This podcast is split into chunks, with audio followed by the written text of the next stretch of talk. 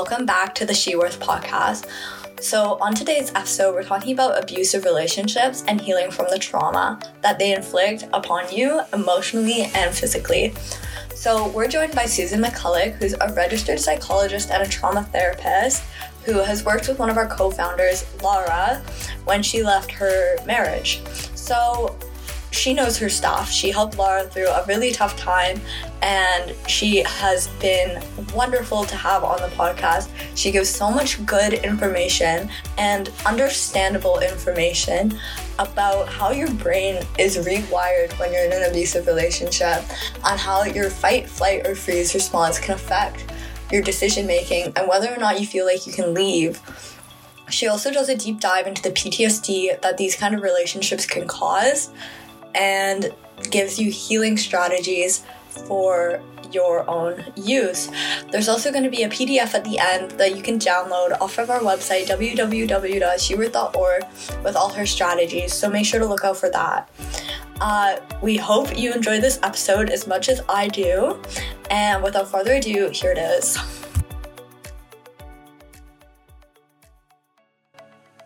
Good morning and welcome to the SheWorth podcast. I'm Lara Smith. I'm co founder of SheWorth, and today we have a very special guest, Susan MacCulloch. Good morning, Susan. Welcome. Good morning, Lara. Thank you so much for inviting me.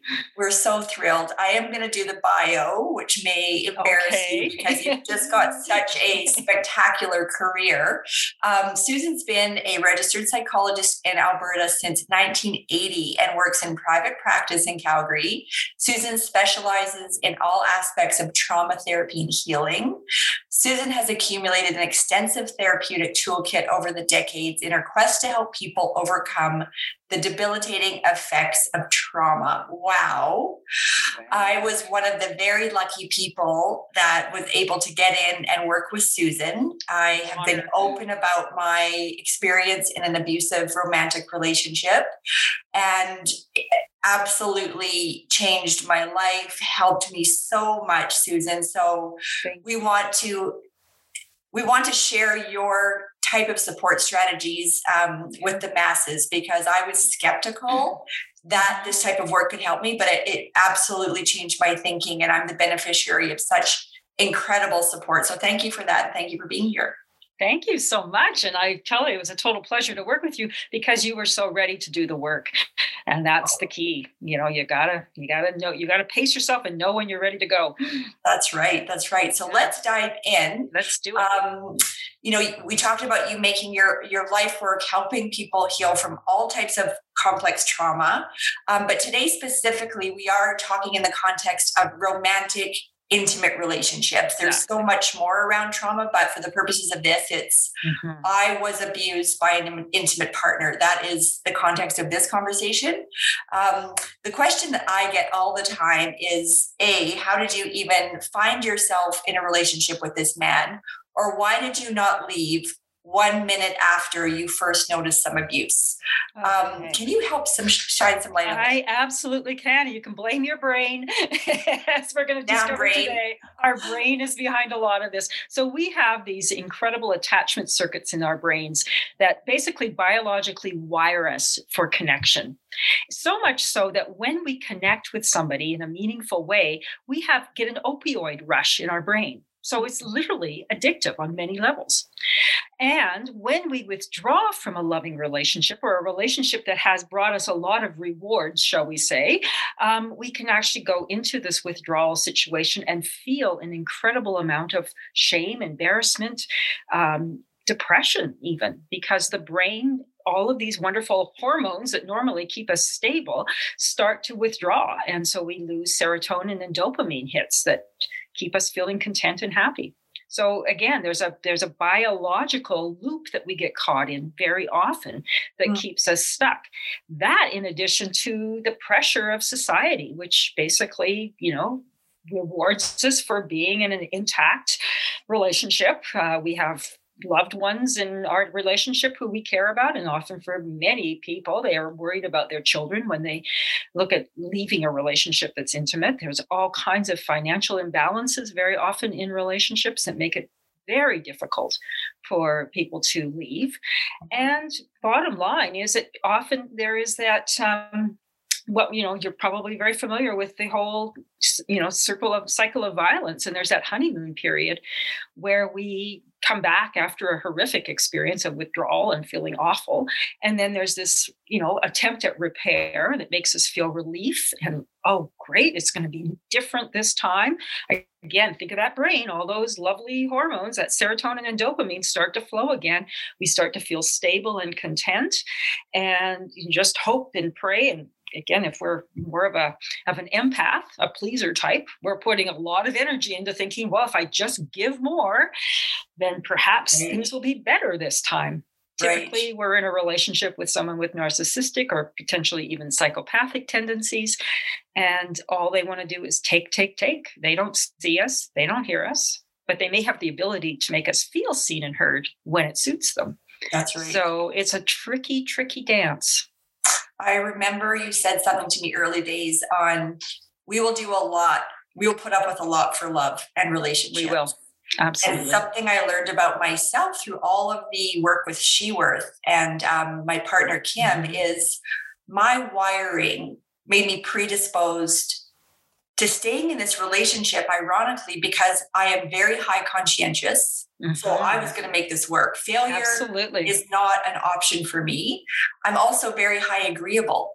So going with the flow, you know, making exactly. them happy, that's how I rolled, right? So it wasn't really it wasn't really a big deal when he went off, but had I been less agreeable, I might have put my foot down earlier. So I learned all of these things. Mm-hmm. Um, because really it helped me with the shame. I just yes, so important there.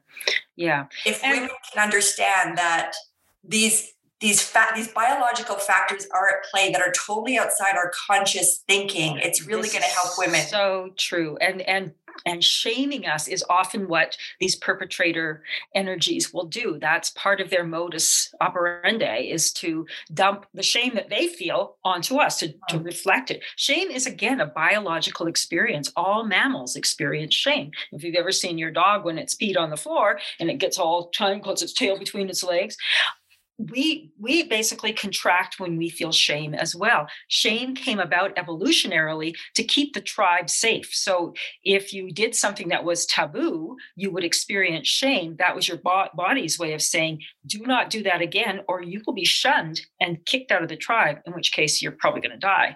Mm-hmm. so shame is also wired into us. And when we don't meet what we believe to be the right do the right thing we will often start to say and we're often this is reinforced often often by these abusive partners is that what's wrong with you okay yes. and, and the underlying message is you are bad not yeah. you have done something bad but you are bad. So again we become because we're typically you know going through all of these cascade of chemicals in our brains we we pay attention to that one. That's a that's an mm-hmm. important biological imperative. And so we contract and we become even more stuck. And shame has a way of of keeping us really no one wants to talk about shame. Brené Brown opened it up with her wonderful work when she said we need to talk about this. And so again as we bring this out of the out of the darkness and say this happened to me and your story is so helpful for all your listeners because they see here is you know this can happen to anyone and we all feel shame when we don't what we perceive as missing the mark. So when we talk about it and we begin to understand it we realize hey wow i'm pretty normal it's, it was so helpful. I think at the time I was in the relationship, and thankfully it was only a couple of years, but I felt like I was going crazy. I was crazy. Mm-hmm. I felt like my, my brain was hijacked. That's exactly what it was. Exactly. You used the actually the perfect word to describe that. So can I tell you a little bit about the brain? I want to hear. Yes. okay. And this is a this is normally I do this with a hand model, but because we're we're not everyone's going to have video, where I'm going to just talk about how the brain grew, grew in us evolutionarily. And again, I come back to evolution a lot because to me it just helps everything to kind of make sense. So the first, uh, the, the bottom of our back of our head back here is housed is the brain stem. And that is the part of our brain that is the most primitive. It's also called the reptile brain. And within the brain stem are our most primitive structures. But for the um, purpose of our discussion the main thing the brain stem does is activate the fight flight freeze response as we there, yeah. there exactly. Now as we evolved we developed what's called a limbic system or a midbrain and this is what all mammals share. This is a mammalian feature and it basically is an emotional brain. Now there's two structures in this midbrain that are super important. One is the amygdala. I love that word. The amygdalae are the body brain's smoke detectors. So their job is to scope out whenever a threat appears and they will do that very well. And there's not a lot you can do to calm those amygdalae down once they're activated. The other part that's right next to the amygdala is called the hippocampus, and the hippocampus has to do with memory function. What I always like to highlight when I talk about the hippocampus is that it's the part of the brain that puts the time stamp on events as they are unfolding. So it has a beginning, a middle, and an end. That's what the hippocampus is supposed to do. That's one of the many things it does. Now, on top of the midbrain is the gray matter. what we consider when we think of the brain. And this is where the highly complex decision making, planning, organizing parts of the brain are housed. Frontal lobes up here in the front do are, are the forward thinking, they're the most advanced parts of our brain in terms of our ability to, to see and and predict future um, behaviors and outcomes. Within the frontal lobes is a very important area, again, for trauma. It's called the prefrontal cortex, and it goes right along the forehead area here. We call it the PFC for short. And the middle part of that prefrontal cortex is linked to both the brainstem and the midbrain. So it kind of coordinates in some ways everything that's going on. But for the sake of our discussion, what it does is it halts the negative flow of emotions when we're in a trauma situation. It's kind of like the off switch. Uh-huh. So, what happens when we're threatened, when we're experiencing a stressor or a trauma? Essentially, the amygdala fire boom, boom, incoming, incoming. They speak then down to the brainstem. Brainstem gets ready to activate the fight flight response. The prefrontal cortex, which is the part that connects everything, goes offline. Huh. So we don't have access essentially to our thinking brain when we're in that, in that situation. We are hijacked by the midbrain and the brainstem because their job is to get us to safety.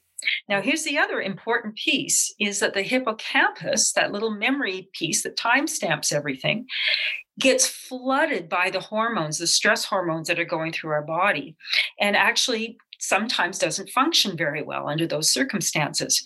So our memory of the event can be very confused. Sometimes there's no timestamp that says it's over. Okay. And so when people experience, re- have the experience of flashbacks or feeling like, oh God, here it goes again, that's because the hippocampus hasn't registered literally that the situation is done and you are safe now. Mm-hmm. So all of this keeps kind of keeps the system going. And until we can get that prefrontal cortex back online, the system will be activated and we'll feel the overwhelming sense of I have to do something here, either fight, flee, or freeze. And those again, equal options. We know typically know which one of those we're going to do until we're in that situation. Mm-hmm. So mm-hmm. often we'll say, Well, why didn't you fight? Well, because your brain did not see an opportunity for you. Believe me, if you could have fought and run, you if, could have fought, your system would have done so, right? Right. Typically, in a in a romantic relationship, that's not safe right? Right. Um, fleeing is an option, but when you're in the moment of of trying to deal with an onslaught, basically, again, there's not may not be a lot of options. So the freeze response is often where where our brain takes us, and that's just about you know contracting um, splitting off dissociating or doing whatever we can to stay small so that we don't get harmed in the worst possible way. So, this is what our brain does under stress. With chronic stress, which are often referred to as complex PTSD, and we'll get into that more. Um, the, the brain starts to adapt because our brain does that. That's the wonderful thing about our brain; it's super adaptable. So in that situation, our prefrontal or our amygdala become extremely sensitive to any cues that might signal, "Here we go again." So we're hyper vigilant, we're on the lookout. That hippocampus, well, can actually shrink with prolonged uh, exposure to stress. So memory might be fuzzy, right? And it, we, we might mm. we start to confuse. Did it really happen? Did I imagine that? Did that is that really going on? And it, again, typically this is going on in private, so there's not a lot of witnesses typically. Um, so again, you start to question, and if you try to talk to your partner later about it, they'll say, "What are you talking about? That didn't happen." What's what's wrong with you? Are you crazy? And again because your prefrontal cortex and your thinking lobes are not intact through a lot of that you start to question your sanity. Did i imagine that? Is that really happening? And again with more subtle forms of abuse that's a perfectly reliable way of going because there's no you might not have bruises on your body at least not visible ones right? So those scars are still there but they may not necessarily be black and blue ones. So this is what trauma does to the brain. So you're saying the brain actually changes. It does. The physical. It, it physically, it, so it, that the good news and the bad news. Bad news in terms of trauma is that it changes to adapt constantly to a threat state. Mm-hmm. The good news is. Sorry, go ahead. I was going to say the good news is that later on, when we're talking about healing, the brain also can adapt to. It can make itself better. Right. It can get back to quote unquote normal. I felt, I thankfully it only had two and a half years. I felt like an air traffic controller mm-hmm. that was trying to avoid a crash every day. And that's how I describe my life, right? So just that sensation of ongoing every day on high alert versus the trauma of being in a forest and you come upon a bear, that singular trauma, mm-hmm. fight, flight, you know what to do, yes. arguably, versus you're in your home where you're supposed to be safe. The person exactly. is supposed to love you the most is inflicting this on a daily basis. It was only two and a half years. I can't imagine women who have endured longer, but it was mm-hmm.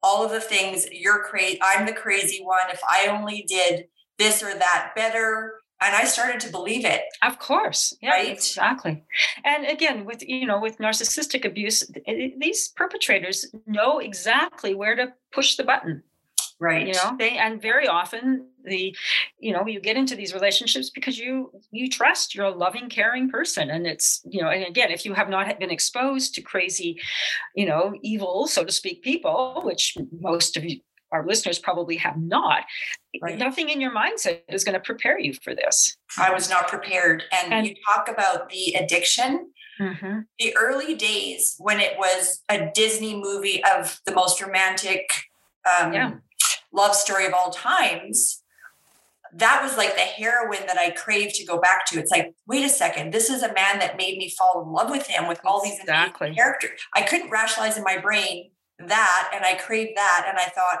he's capable of that. This mm-hmm. is just an anomaly. Let's get back there. Exactly. I kept believing exactly. that we would, would get you know, and there's there's a wonderful, very interesting dynamic in psychology called inter, intermittent reinforcement, and this is what this is the slot machine effect.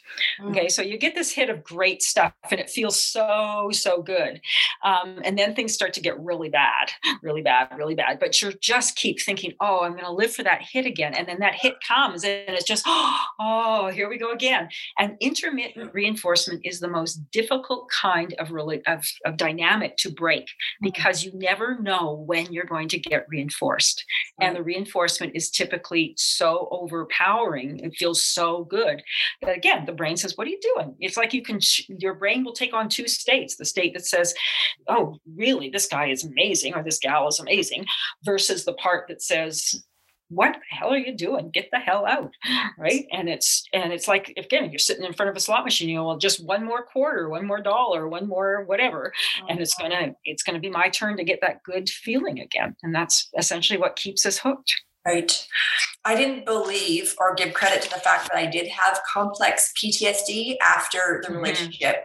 What are some of the symptoms, mental and physical, that can yeah. help people understand if they have true PTSD? Okay, so so true PTSD, according to the um, diagnostical statistical manual that we as therapists follow requires a number of conditions. The first is the obvious one is that you're exposed to an overwhelming experience where you feel like you are threatened you may die or that there's going to be serious harm and it can be to you or to someone else uh, and in the process of watching or experiencing that you feel overwhelming helplessness horror and terror that something that you have no control. So loss of control is a really key factor uh, and when it, it, this can happen be a single event or it can be an, an on, a long, ongoing event. And we'll talk more about the ongoing in a few moments Second thing that's really important is that there's a sense of re experiencing after the event. So that might be in terms of intrusive thoughts and memories, it might be flashbacks, uh, it might be nightmares, uh, it might be an avoidance of any kind of what we call tr- triggers, any symbol or actual object that reminds us of the situation or an experience that reminds us of the situation.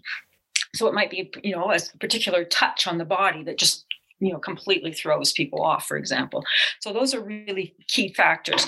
Um, let me just make sure i don't forget anything out of here. Now the triggers um, will often result in us beginning to avoid certain kinds of situations. So there will often be a withdrawal of, as well of things that would not in normal life would have given you pleasure you start to uh-huh. avoid or you just haven't got the energy to be around them because again there's so much exhaustion going on in your energetic system. And there can be actually an amnesia about the situation too. So that's again part of how our brain tries to get us back to normal is it will it will start to fade sometimes some of the things that actually happened. And i often find when i'm doing um, work with my clients that all of a sudden they'll spontaneously remember a component of the situation that they had completely forgotten. Mm-hmm. And then we have the physical responses, which are typically tied into anxiety. So, panic responses, um, anxiety. Uh, often, again, this is how it will get diagnosed initially is through panic disorder or, or general anxiety disorder typically troubles with sleep that's falling asleep or staying asleep is a biggie, a big red flag. No, that's stress in general, but particularly with PTSD, that's almost an inevitability. Trouble concentrating, um, d- difficulty focusing, um, heightened, heightened startle response, um, jumpy all the time, and anger and irritability, those which are maybe not part of your typical persona, but those all of a sudden you might notice that you just have no tolerance and patience. So, in order to get the kind of the, the label PTSD from a official source, you have to have had those experiences for at least a month. Um, but many people, you know, will start to experience those those those things right away, or they may start to experience them even several months later, mm. uh, which in, is when we call them uh, late onset PTSD. So it comes on, you know, the actual symptoms start to show later. People who experience complex PTSD are typically experiencing these death threats, if you will, on a daily basis or a regular basis. And so after a while, the fight flight part of the brainstem just gets super exhausted. That's where adrenal fatigue is often the diagnosis that people are given. Um, and what will tend to happen is the freeze response tends to take over. So we literally, our bodies move into a different part of the nervous system and we start to experience what we call the collapsed, immobilized part of our nervous system, where there's just no energy. And oh. so, you know, the typical response with complex PTSD will be a kind of a flatness. There may be dissociation. Um, there may be just a general you know kind of a zombie like experience um, just feeling like you're just not really present you're not really there um, you're going through the motions in your life and again the brain is an extraordinary extraordinary organ so what it often does is it helps us to adapt by helping us to develop different personas that will take on different you know parts of our life. So you you might find yourself you know the the stepford wife you and i've talked about that that you know goes to the the dinner parties and the you know smiles and everything's fine and dressed to the nines and wearing all the pearls and all that kind of stuff. Um, and then there might be the you know the the part that goes out and is apparently normal and you know goes to t- takes the kids and to school picks them up takes them to dance class whatever. Uh, and then there's the parts that are you know maybe doing some other um, kinds of you know cutting or, or popping pills or using alcohol or drugs to to calm just you know again the the way the brain will you know sort of create these different parts within ourselves that help us in the mm. brain's perspective, that's what they're doing, help us to survive because that's the number one thing that we're all trying to do here is survive. Right. I felt so great when I escaped the relationship and had no contact from my ex. And there's the initial fear, as there is with anyone that's in an abusive relationship, that there could be consequences to leaving. Exactly. exactly. Um, so once that passed, I had this euphoric feeling of having the freedom and not having the daily fear. So mm-hmm. I I didn't give enough credit to what I was dealing with from any PTSD standpoint until my physical health, adrenal fatigue, inability yeah. to sleep, inability to concentrate. I run a business and I just felt still foggy, except I thought mm-hmm. I have to live with my choices. I yes. made my bed with this horrible person, metaphorically, physically, and I'm going to have to now, this is my life.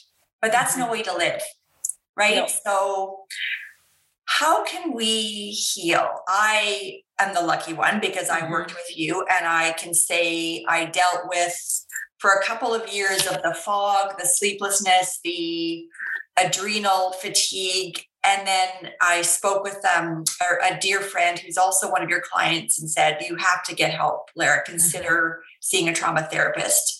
And as part of my research for SheWorth, I said, oh, I'll just try it. Meanwhile, I'm healed and I'm sleeping and all the things that I used to torture with myself, yeah. like bring about memories. I couldn't bring about a memory unless someone really kind of held a gun to my head. Like I just can't. It's out of my system. Wow. So that's talk great. to us about healing and really we, we want hope. So well, you've just you've just put hope on the table right there with your story. So I love that. And that again, that is the beauty of our brains. It, they are adaptable. They will. I mean, they can adapt to the worst of scenarios, the worst case situations in the world, and they can also change and allow us to grow. The, the brain is plastic. It's a neuroplasticity is a very important concept that we it's relatively recent unfortunately when i was first training it we didn't know that. We just mm. thought you were hardwired. This was your life. But now we know the brain can change. And there's many things that help us to facilitate that, to make that. So, as therapists, but again, you don't have to necessarily be in therapy. You just have to know that your brain will change with intention and with commitment to doing a few relatively simple things. My favorite um, trauma therapist is a woman named Dr. Babette Rothschild. And she says that the most important thing with trauma therapy is to improve the quality of your life. So there's lots of options and lots of ways that that can be done. Um, we we want to help our clients first of all, and we want you as listeners to know the most important things in recovery are two states: state safety first of all. So getting out of that relationship so you can trust that you are safe that's really a key goal. And stabilizing your brain so that that prefrontal cortex that we talked about before can come back online and turn off the fear response so that we can start to get more uh, aware of what is really happening. There's a very important, um, well, very important tool that I think almost everybody's heard of it these days. It's called mindfulness. And mindfulness is not necessarily meditation, although the two often go hand in glove. But what mindfulness is, is it's a focused self knowledge of where you are, what's going on in your body, as well as what's going on outside of your body. So, in your body, I want you to be able to track um, what's happening in your physical sensation state. Right now, I can feel my feet on the ground, I can feel my bum on the chair, I can feel the armrests that my hands are, are resting against. I can tell that my inner state is one right now of excitement. Mm-hmm. Um, other other states might be hunger or or exhaustion. Just being able to label this is how I am in my body right now. What do I feel right now? I feel calm or I feel energized. Um, what am I aware of in, in, terms of thoughts that I might be having right now? Am I feeling po- positive thoughts? Am I starting to re- recognize that some of those negative, self defeating thoughts are coming in? All of these bring us to a place of being mindfully aware of who we are. So, a mindfulness practice is one of the most powerful ways that a person can start to heal the brain. And when we're in mindfulness, literally that medial prefrontal cortex, that middle part of the prefrontal cortex, is being activated at the same time as the back part of the brain, which is taking uh, stance of where we are in time and space. So it's a very important network of, of brain connections that starts with mindfulness. It, linked to that is another um, another thing that's very important to us as therapists. We call it dual awareness, and dual awareness is where we're, we're aware of what's going on inside of us as well as what's going on realistically outside of us.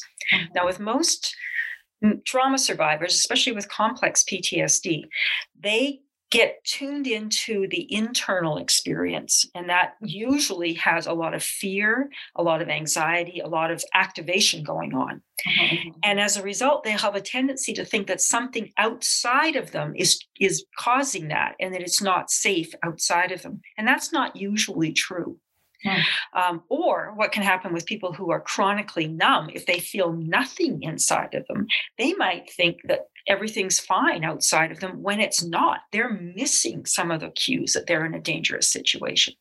So, with dual awareness, we very simply encourage people to tune into their senses famous psych, um, psychologist named Fritz Perls used to say, lose your mind, come back to your senses. And that's one of the most powerful learnings in healing. So we come back to all of those senses. What do we see? If someone starts to go into a dissociative state in my office, I'm going to get them to get present by naming five objects or colors that they see in my very colorful office. Um, I'm going to ask them to, to touch different textures so we get that sense of of touch activated. Um, run your mouth, you know, your tongue through your mouth so that you can taste and sometimes pop a tic tac in there or a piece of chocolate or whatever it is to help you start to get that sense activated. Smell something that helps you feel grounded. I used to have a, a client that used to um, find the scent of baby powder really kept, kept her feeling feeling calm. And the sense of smell is a really important one because when it's activated it goes straight to the amygdala those mm. those fire smoke detectors. So a calm so a sense that we uh, associate with calm this is where aromatherapy can be very powerful for many people. It can also be triggering so you got to be careful with that and finally, sound. What do you hear right now in this moment? We're lucky right now in the springtime here in Calgary, we can go out and we can hear all the birds. Maybe you hear the traffic, you know, there's all kinds of different sounds, or we can plug in some music if that soothes us. But those five senses helping us to get present in our bodies and present in our senses, then we can start to make a realistic perception of what's going on externally as well as internally. And we can start to learn to trust that the outside world is not constantly going to hurt us. So that's a really big piece. And many, many, many, many other options are out there for getting us grounded and anchored. Um, but I'm sure we can come up with a great list of things between us, you and I. So, you know, it's interesting. I um, I knew that time would heal. Just the kind of the the, the, effects that were so close to the surface of, of the everyday and just mm-hmm. being out of the relationship was one but um, connecting with my girlfriends and sharing my story and being vulnerable and i wasn't allowed to in the marriage for obvious reasons mm-hmm. but realizing that i had a wonderful network of people that loved me because when yes. you're in an intimate relationship with someone who's abusive you don't think you're deserving of love. Exactly. Right. So my self worth took a hit. And then I realized wait a second, I have got a beautiful family, an amazing circle of girlfriends, mm-hmm. and they love and support me for who I am. That was yes. key, right? Just yeah. the community, the connections. Um, one thing that I did that just really helped um, because I was very isolated, I stayed inside, getting out and being physical and just having that power of the physical body in doing totally power exactly. yoga. But the single best thing, which I never thought in million years I, I would do, is I started boxing. The the fitness class yeah. trend at the time I started was just in this great room with a bunch of people and great music, and you're doing choreographed sequences to hitting a bag. And it's such a great workout it got my anger out and I felt mm-hmm. so strong and empowered. Yes, that's perfect. And that impact of hitting something, actually, you really physically get your boundary as a as a person, as a human being, when you have that touch con- connection. And that's again getting connected with your personal boundary. I do a lot of boundary work with people where I literally have them draw a string around themselves because if they've oh. lost themselves, they may not know where they end and where they begin. Um, right. So we start, you know, we really work with bringing it into physical awareness. Oh, that's my string. This is what it feels like. And some people make their string as big as my office, and mm-hmm. I tell them they can pretend it's outside the doors if they want to, because they need as much space as possible. Some people make tiny little boundaries. And so it's always interesting to see how that, that sense of boundary begins to expand as they start to come back to self and they start to recognize there is a self in there. Right. Breathing is one of the most powerful things, of course. So, you know, practicing breathing to activate energy in our body, which is what you were doing with your boxing, um, that more charged breathing that starts to get aliveness and pumps aliveness through our body, but also parasympathetic breathing, which calms us down and helps us to get down into our feet um, so that we feel that sense of anchoring and feel that sense of, wow, I am connected to the earth and I can feel calm in this place.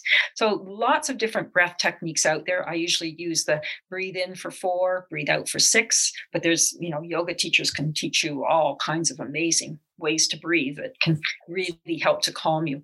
Um, for some people, the calming uh, resources are are very scary because when they're calm is when they often got hurt.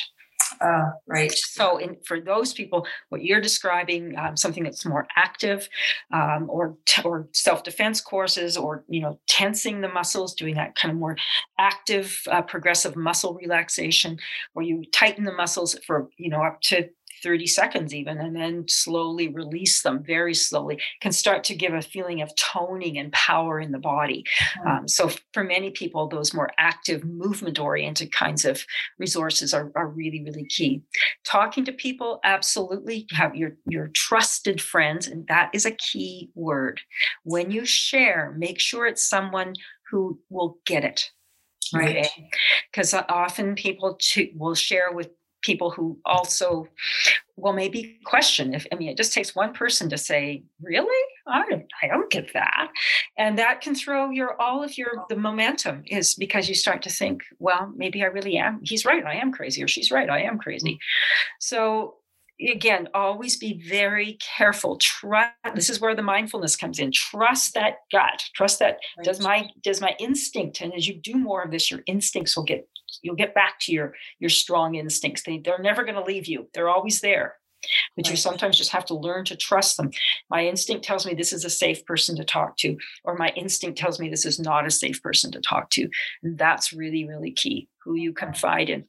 So if there's no one in your life who you feel gets you and who you can have what we call contingency with, a sense of I get you, you get me, then a therapist may be a very important person in your life or a support group or um, you know your pastor. I mean there's lots of amazing helpers out there. They don't have to have you know um, three phds to be able to help you. It's just it's a question of who do you feel trusting enough and who has and again make sure they have the skill to be able to help you if it's going to be in a professional relationship that they um, that they are trauma informed. The therapist or the person that's doing the helping with you understands those dynamics of trauma that we've just been speaking of what happens in the brain what will throw people off. So if somebody says well you have to spend you know you know, an hour in meditation every day to get yourself calm. Well, that may not be a great suggestion for some people. Right. Okay. And for many people, meditation is a wonderful resource, and I use it personally myself. It's been a life changer. But for many people, that's just a frustration because they just they're just too active. So they may need to start with something that's a bit more active before they can get to the calming, more calming kinds of resources because it's not if there's no one size fits all i guess that's the message that's for sure i think um, my need to understand how this could happen to me in my mm-hmm. research for sheworth i found four or five facebook groups that are populated with hundreds of thousands of people just under the topic of recovering from an abusive relationship mm-hmm. healing from an abusive narcissist and what helped me because you think oh gosh i'm the i'm one of the few people yeah. that put up with this it's a very vulnerable, open dialogue with people looking for help mm-hmm. and sharing their stories. And it was just a safe space to be myself and communicate. Wonderful. Yeah. Seek out those. I think the message is our brains can change. Exactly. We have to let go of the shame. Mm-hmm. And there's hope to heal and actually thrive and learn so much about yourself on the other side of being in a relationship. And exactly. I think you've you've opened some um, inspired thoughts around what those could look like. We will also uh, please check out sheworth.org. With Susan's help, we have a great resource page of mm-hmm. Susan has shared with me some of her favorite books that have helped me. There's some apps that we love, but just a um, a bit of a toolkit that can point you in some directions of some support resources. Uh, I think this is going to be the first of many conversations with you, Susan. It's just been my pleasure, so enlightening, and thank we're you. so thankful for your expertise and your take on this. So thank you for participating. Oh, thank you so much for inviting me. It's been a pleasure, and I just uh, really want to send out that message of hope that you've underscored. It's that's it, it, you can change and you can grow from this experience. Absolutely. So thank you, Lara. It's been wonderful.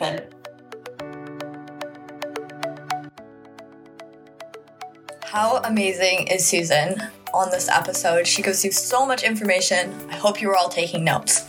And if you weren't, we have all the resources she mentioned here on our website under the resources tab. Go to free downloadable PDFs and you will be able to find under Healing from the Trauma uh, a PDF that you can download for free, hang it on your wall, keep it on your computer, whatever that you can reference anytime with all her strategies. We just want to take a minute to say thank you for listening to the SheWorth podcast. It means a lot to us. If there were any really standout takeaways from you, please DM us on Instagram, post on your story, tell your friends about us, subscribe, download a few episodes, leave us a review, or all of the above. It means a lot to us. And we just want to thank you for listening, remind you that you are worthy, and to have a great day.